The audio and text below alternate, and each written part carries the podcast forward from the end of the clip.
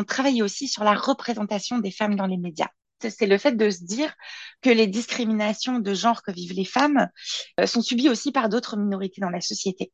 Et qu'en fait, toutes ces discriminations se superposent pour faire que euh, la vie et la situation des personnes qui en subissent plusieurs à la fois est plus difficile que les autres. Euh, par exemple, je parle des personnes racisées dans les médias économiques, non seulement il n'y a pas de femmes, mais en plus il n'y a pas de personnes racisées. Il y a encore moins de femmes racisées qui sont en photo représentées. Euh, là, exceptionnellement, euh, dans Challenge, il y avait euh, euh, Kelly Massol, des secrets de, Loli, qui était en une. Mais c'est tellement rare de, de, voir ces parcours exceptionnels et géniaux représentés.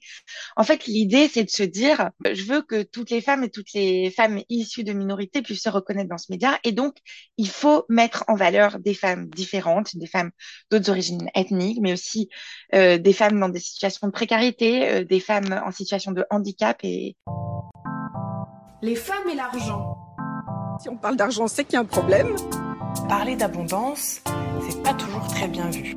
Les gens bien élevés ne parlaient pas d'argent.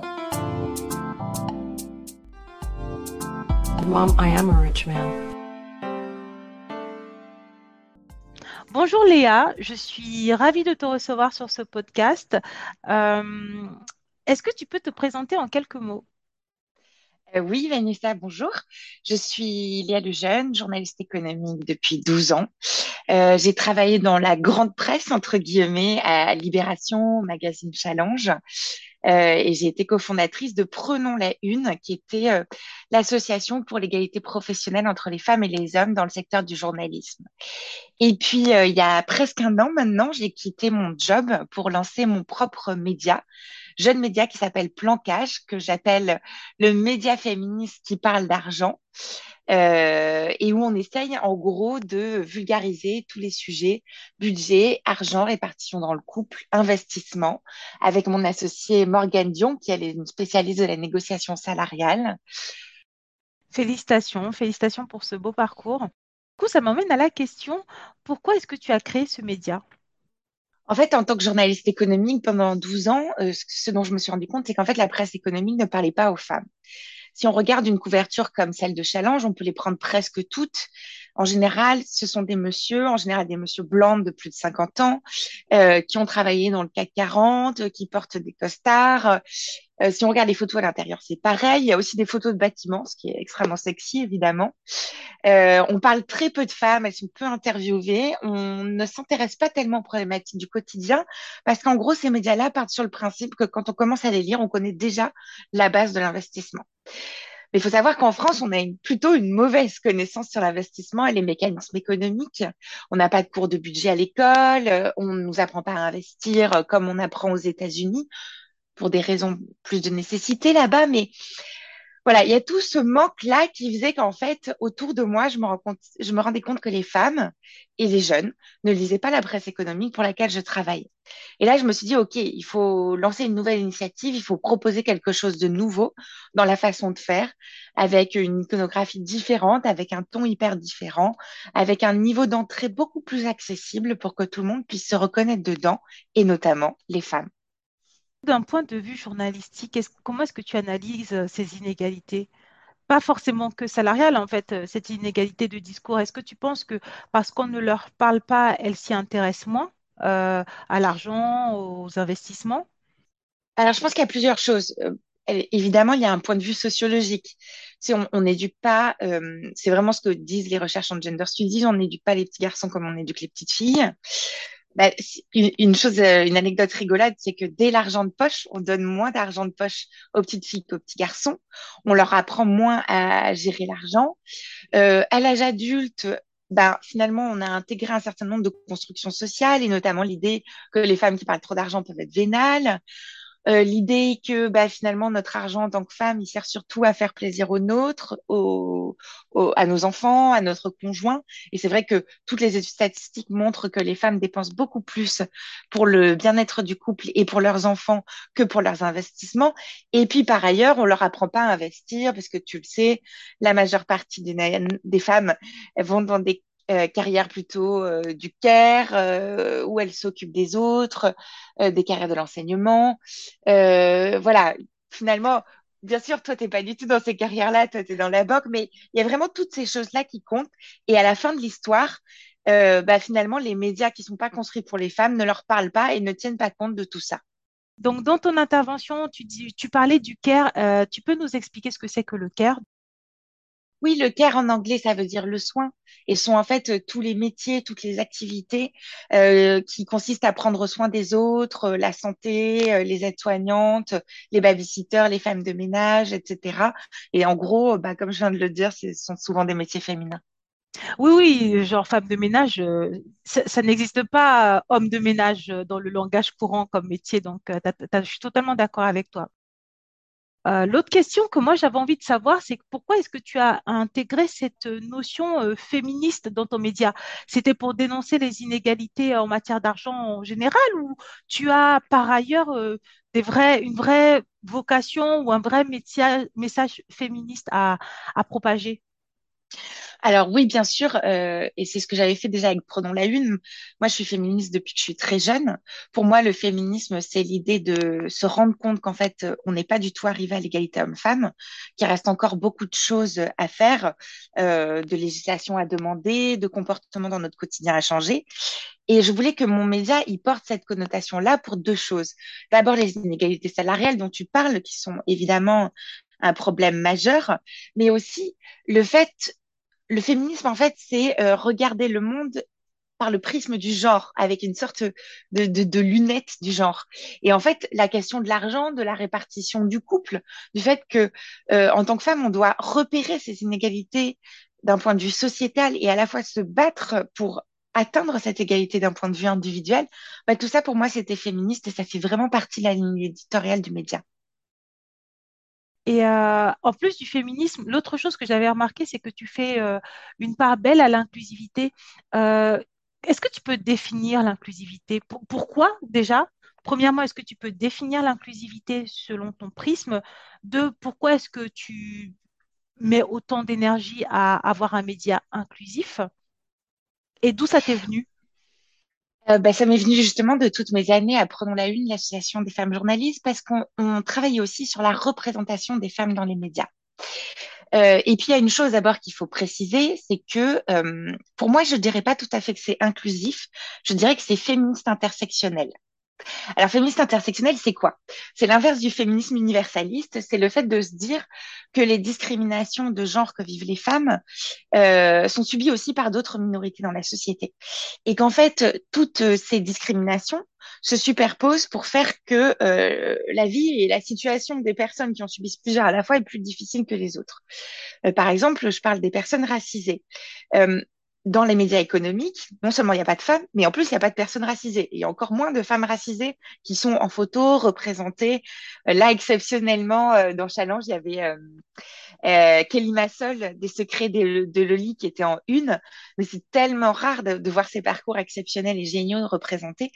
En fait, l'idée, c'est de se dire, euh, je veux que toutes les femmes et toutes les femmes issues de minorités puissent se reconnaître dans ce média, et donc il faut mettre en valeur des femmes différentes, des femmes d'autres origines ethniques, mais aussi euh, des femmes dans des situations de précarité, euh, des femmes en situation de handicap, et, là-dessus, on travaille sur quelque chose qu'on révélera bientôt euh, et vraiment tout faire pour ne pas représenter uniquement la femme blanche aisée qui, elle, pour le coup, a déjà un petit peu sa place dans les autres médias. D'accord. C'est vrai que c'est intéressant ce que tu dis. Personnellement, moi, je me, enfin, je me, je me considère pas comme féministe. J'ai jamais, j'ai rien contre les féministes. hein, j'en, ai beaucoup dans mon entourage, mais personnellement, c'est pas une étiquette qui moi me parle. Mais euh, pourtant, c'est souvent une étiquette que l'on m'a collée. D'ailleurs, euh, afroféministe euh, ou féministe. Euh, mais personnellement, c'est vrai que quand j'écoute quand j'écoute les discours, j'en comprends une partie. Il y a y a toujours une partie qui me qui personnellement me laisse un peu de, un- pas indifférente, mais oui, dont je me sens moins proche, tout simplement. Mais, euh, du coup, je suis contente d'entendre euh, ta définition du féminisme et ça me permet d'aussi mieux comprendre ton travail et, euh, et comprendre aussi certains messages que tu, que tu, fais passer. L'autre question que j'avais, c'est si tu avais deux informations capitales sur la thématique femmes, argent et féminisme à communiquer à nos auditrices, que seraient ces informations? Euh, deux infos capitales. La première, le couple hétérosexuel euh, n'est hélas pas l'ami de notre argent. Euh, voilà, il y a, y a vraiment une façon dont on a l'habitude en tant que couple, par, parce qu'il y a une question euh, de, bah, en fait, de l'impensé des investissements, euh, qui répartit la gestion de l'argent en fonction de monsieur va gérer les investissements, madame va gérer les dépenses courantes, monsieur a un salaire plus important, donc si l'un des deux doit prendre à un moment euh, un congé sans solde, un congé parental, euh, un mi-temps, bah, ça va être plutôt madame. On oublie qu'à ce moment-là, euh, Madame, elle perd pas uniquement des revenus, mais elle perd aussi un, un coup d'opportunité, tout ce qu'elle aurait pu faire dans sa carrière si elle avait continué son passé à mi-temps, qui n'est pas pris en compte dans la répartition de l'argent du couple. Finalement, quand monsieur va mettre de plus en plus d'argent dans le pot commun, bah, en fait, il peut, euh, il peut soit le mettre dans les investissements, soit obtenir des rétributions et des valorisations du genre, oh mon chéri, c'est toi qui as payé les vacances parce que moi, j'ai pas le moyen. Euh, et madame peut se retrouver dans une situation où en fait elle va prendre de plus en plus, et ça c'est pas moi, hein, c'est vraiment les stats euh, de recherche en gender studies et en travail ménager, notamment celle de l'INSEE, qui montrent madame fait de plus en plus de travail au quotidien pour s'occuper des enfants, pour s'occuper euh, de faire le ménage, pour s'occuper des courses, etc. Et tout ça, c'est du temps qu'elle ne peut pas passer à construire son capital et à construire sa richesse. Donc, euh, il faut penser à chaque moment de la situation du couple, comment on répartit l'argent, qu'est-ce que ça coûte à la personne qui fait des sacrifices, euh, pourquoi est-ce que ce travail ménager il n'est pas rétribué, est-ce qu'on peut pas imaginer une compensation au sein du couple, euh, voilà, comment on construit les choses pour que euh, madame puisse avoir une retraite convenable et pour que si un jour il y a rupture, elle se retrouve pas euh, avec euh, euh les enfants euh, à charge au moins la moitié du temps, voire tout le temps, et quasiment pas de sous pour contrebalancer. Ça, c'est vraiment la première question euh, des inégalités de l'argent. Bah, la deuxième, on, on, le sait tous, hein, les inégalités salariales, on n'y est pas du tout. Euh, va falloir continuer à se bagarrer là-dessus. Et il y a une part sur laquelle on ne peut pas jouer euh, seul, même si on a appris des cours de coaching, notamment sur blocage.fr, pardon pour la pub, mais c'est que en fait, euh, nos patrons continuent à avoir un certain nombre de stéréotypes sexistes et sexués, notamment sur la répartition du travail dans le couple, sur le fait que les mamans sont moins disponibles que les messieurs, que les femmes, euh, c'est plus fragile, euh, c'est des moins bons managers, alors que les, encore une fois, les études ne le disent pas. Et donc, en fait, on a beau avoir toutes les bonnes techniques, parfois, on sait qu'on n'obtiendra pas cette égalité. C'est très intéressant ce que tu dis et, euh, et merci du coup pour, pour ces deux, ces deux notions qui sont euh, toujours d'actualité. Euh, au quotidien, quelles sont les actions concrètes que tu fais, toi, pour optimiser tes finances? Est-ce que c'est regarder tes comptes tous les jours, suivre ton budget, lire des bouquins, à part l'action de j'ai créé une boîte sur le sujet, tu vois? Euh, ben, alors moi, je lis la presse économique depuis très longtemps. Euh, j'aime être au courant de ce qui se passe, etc. Euh, je viens d'un milieu plutôt, je dirais, euh, bas de la classe moyenne ou des catégories populaires. Donc, euh, en fait, je suis une vraie fourmi. Vraiment, mon cerveau s'est calibré comme un cerveau de fourmi avec euh, cette idée qu'il faut faire euh, attention à chacune des dépenses. En fait, c'est comme si j'avais une calculette dans ma tête qui sait que, euh, bah, par exemple, ce mois-ci, là, j'ai moins de revenus parce qu'on est en train de changer la façon dont la fiscalité, de la façon dont la société est créée avec Morgane Dion. Euh, et donc, euh, bah, du coup, je vais avoir un retard euh, de, de, de rentrée d'argent. Et ben, je sais que ce mois-ci, spontanément, toutes mes dépenses, je vais les diminuer. Mon calcul, il va être automatique. Spontanément, toutes mes dépenses, je vais les diminuer. Je vais pas partir en week-end. Je vais faire attention quand je mange à l'extérieur ou moins manger à l'extérieur. Euh, je vais pas faire d'achat pour l'appartement, euh, même si j'ai des besoins euh, particuliers. Voilà, j'ai vraiment cette façon-là de, de fonctionner. Et c'est vrai qu'à chaque fois que j'ai eu des rentrées d'argent exceptionnelles, je les ai toujours mises de côté. Après, euh, le défaut que je raconte dans Plan Cash, c'est qu'en fait, bah, pour le coup, euh, fourmi, euh, catégorie sociale pas très favorisée. En fait, j'ai commencé à investir il y a seulement trois ans. Ce qui veut dire que j'ai eu énormément d'argent qui a dormi sur le livret A pendant des années. Il ne faut pas faire ça. Si vous lisez Plan Cash, il ne faut jamais faire ça. Et euh, concernant la gestion financière, est-ce qu'il y a des gens qui t'ins- t'inspirent? Est-ce qu'il y a des modèles que tu suis tous les jours? Et pourquoi ils sont tes modèles? Alors moi, j'ai l'impression que souvent, en fait, euh, nos modèles, euh, ce sont surtout nos proches en matière de gestion financière.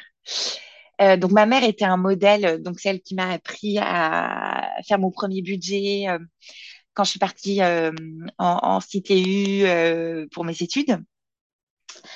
Et moi, j'avais l'inverse, j'avais un contre-modèle. J'avais un père extrêmement dépensier. Euh, qui euh, dépensait euh, l'argent euh, quand il savait qu'il allait rentrer, il dépensait l'argent avant même qu'il soit arrivé sur le compte. Il faisait énormément de paris. Euh, il était brocanteur, donc il pouvait acheter des meubles absolument exceptionnels et foutraques qui coûtaient une blinde et qui allaient passer peut-être deux ans dans la remise du magasin parce que personne ne voudrait les acheter parce que c'était ni au goût du jour, ni accessible financièrement, ni etc. Euh, et voilà, il avait vraiment cette façon de gérer que, que, que je ne souhaitais pas faire du tout. Euh, et sinon, dans la manière de gérer à l'heure actuelle, euh, alors j'aime pas trop citer les concurrents, mais c'est vrai que j'aime bien ce que fait euh, Johan Lopez avec la newsletter Snowball et quand il raconte sa gestion des finances et des investissements. Il y a beaucoup de choses euh, qui m'inspirent, même si je trouve qu'il est beaucoup trop tourné vers les actions de la tech et qu'il y a d'autres entreprises qui méritent d'être valorisées. D'accord. Et tu es aussi très actif sur la, sur la partie argent et développement durable. Pourquoi? Quels sont les enjeux selon toi? Euh, alors, moi, déjà, j'ai commencé à travailler dans le journaliste économique à Libération, dans une rubrique qui, à l'époque, mettait la barre belle entre, faisait le lien entre le numérique et l'écologie. Euh, essayer de trouver euh, des liens et des façons dont les deux pouvaient euh, se correspondre pour produire finalement une économie de demain qui utilise nos nouveaux outils et qui soit euh, durable, sustainable, etc. Moi, je considère que bah, déjà tous les rapports du, GIEC, hein, les gros rapports euh, euh, sur euh, l'avenir de l'écologie mondiale, montrent que euh, la finance durable est un des leviers les plus importants. On pense souvent au fait qu'il faut arrêter de manger la viande, arrêter de prendre l'avion, mais en fait notre argent à la banque pollue beaucoup plus que notre co- consommation de viande ou que le nombre de fois euh, dont un Français moyen euh, prend l'avion. Euh, il faudrait même multiplier de deux à six fois les investissements durables et responsables pour pouvoir vraiment peser sur le climat. Donc pour moi, c'est vraiment un outil hyper important, un outil qui finalement nous coûte pas si cher euh, parce qu'il nous demande moins de restreindre nos habitudes du quotidien. Et moi, j'aime bien manger un peu de viande rouge de temps en temps, et ça, c'est vrai que j'ai du mal à devenir complètement végétarienne. C'est pas, euh, c'est pas quelque chose que je suis capable de faire. Euh, l'investissement durable, c'est aussi construire le monde de demain. Quand je vois des gens qui euh, se félicitent sur les réseaux sociaux d'avoir acheté des actions totales pour en tirer euh, 22 euros par mois, je trouve ça complètement ridicule, quoi. Pour une somme qui est mo- modeste, en fait, on investit dans la plus grande euh, industrie pétrolière d'Europe qui euh, continue à construire, euh, bah, par exemple, ICOP. Euh, dans certains pays d'Afrique centrale, qui vont donc euh, déplacer des populations, euh, polluer des terres qui sont dans de bonnes conditions sanitaires à l'heure actuelle, pour pouvoir faire venir encore plus de pétrole d'Afrique, tout en sachant qu'en plus les populations locales vont tirer très peu d'argent de tout ça. Donc pour moi, on est vraiment dans l'exploitation euh, du vivant, de l'être humain, et on est vraiment sur des situations qui sont problématiques. Donc moi, euh, avoir des actions totales aujourd'hui, je trouve ça complètement ridicule. Donc je vais essayer d'avoir euh, soit des actions en private equity dans des entreprises qui profitent directement aux vivants. Donc ça veut dire des entreprises d'économie circulaire. Là, il y en a une où j'aimerais bien investir chez Lita qui s'appelle Murphy euh, qui euh, vient réparer tout votre électroménager pour pas très cher. Je les ai utilisés, c'est hyper efficace. Donc ça, ça me plaît. L'autre chose qui me plaît, c'est essayer d'investir en bourse dans des entreprises qui respectent l'accord de Paris et donc la réduction des émissions de carbone à 2 degrés. Et en fait, je considère que ce sont des entreprises qui vont être pour le coup vraiment inscrites dans l'économie de demain, en avance sur la législation respectueuses de l'environnement et des humains et donc sur lesquelles il y aura moins de scandales qui vont faire chuter l'action en bourse. Et donc finalement, l'un dans l'autre, ben, je considère que ça a du sens économiquement. Quel beau plaidoyer, j'ai envie de te dire. Et, euh, et je comprends, je comprends.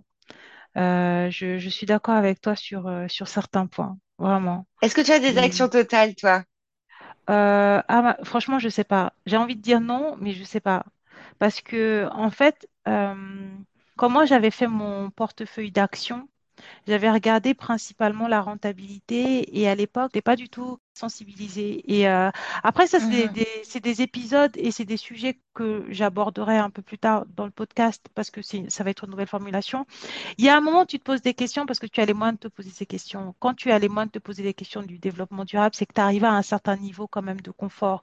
Et, euh, toi, tu parles d'origine sociale, de catégorie socio-professionnelle, euh, donc type classe populaire haute ou classe moyenne basse. Moi, j'étais classe populaire basse, tu vois. Donc, pendant longtemps, j'ai gardé ce mindset-là. Et quand j'ai commencé mes premiers investissements, euh, j'ai, enfin, je pense que je l'ai encore. Donc, toutes les problématiques de investir mon argent pour que ça respecte mon éthique, c'est des choses qui sont assez récentes dans le sens où je me sens suffisamment confortable pour me dire, bon, ben, est-ce que cet argent-là qui me, qui vient, est-ce que ça, ça me va? Avant, c'était, euh, ah, ok, le rendement, il est super, je prends, point. On n'est pas là pour réfléchir à est-ce que vraiment euh, c'est construit par Nike ou par un petit garçon de 8 ans? Non, non, il faut que je paye, euh, il faut que je paye je sais pas quoi à la fin du mois, il faut que peut-être quand je serai vieille, je sois pas à la rue ou des trucs comme ça.